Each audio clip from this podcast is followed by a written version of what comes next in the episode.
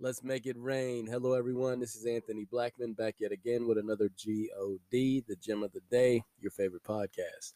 First and foremost, and as always, I want to thank you for listening. And if you like, subscribe and share with a friend. You can also go to makeitrain.net to check out all content all the time. If you're ever having a weekday, check me out. Every weekday, new podcast drops. Today, I want to talk about renovate. But before we do so, let us pray. Dear Heavenly Father, we come to you thanking you for your word that goes forth and prospers in which the thing it was sent, going before us and setting our crooked path straight. And we thank you in all these things in Jesus' name. Amen. With that being said, renovate. The word renovate means to restore to a good state of repair.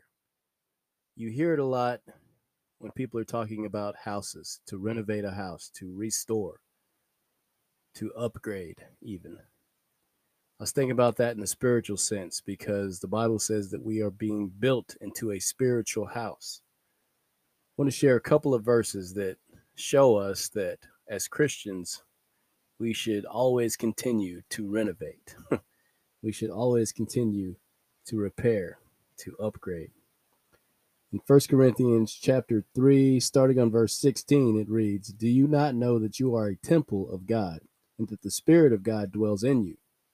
So nice, I got to read it twice. Do you not know that you are a temple of God and the Spirit of God dwells in you?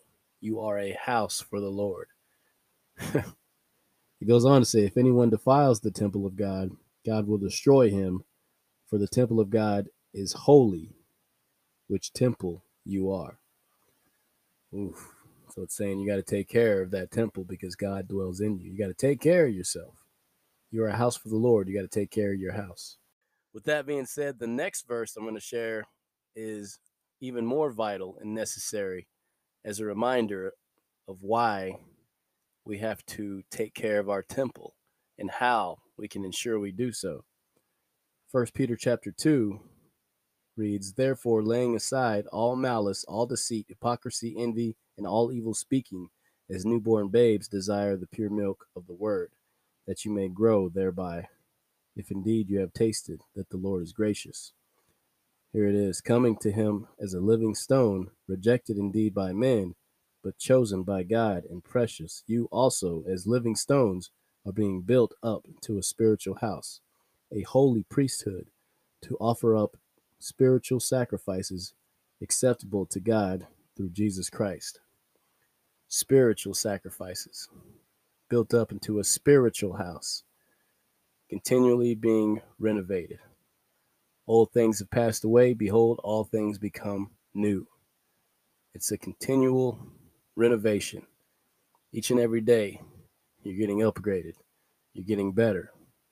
At least we're supposed to be. We're supposed to be building ourselves up in His image, His likeness, cleaning out, getting rid of all the old things. Don't hoard those things that were bringing you down, that, were, that had you in darkness. Get rid of them. Clean house. Upgrade, renovate to ensure that you walk in the light, to ensure that you fellowship, that you grow in His image, to ensure that your spiritual house is clean and in order.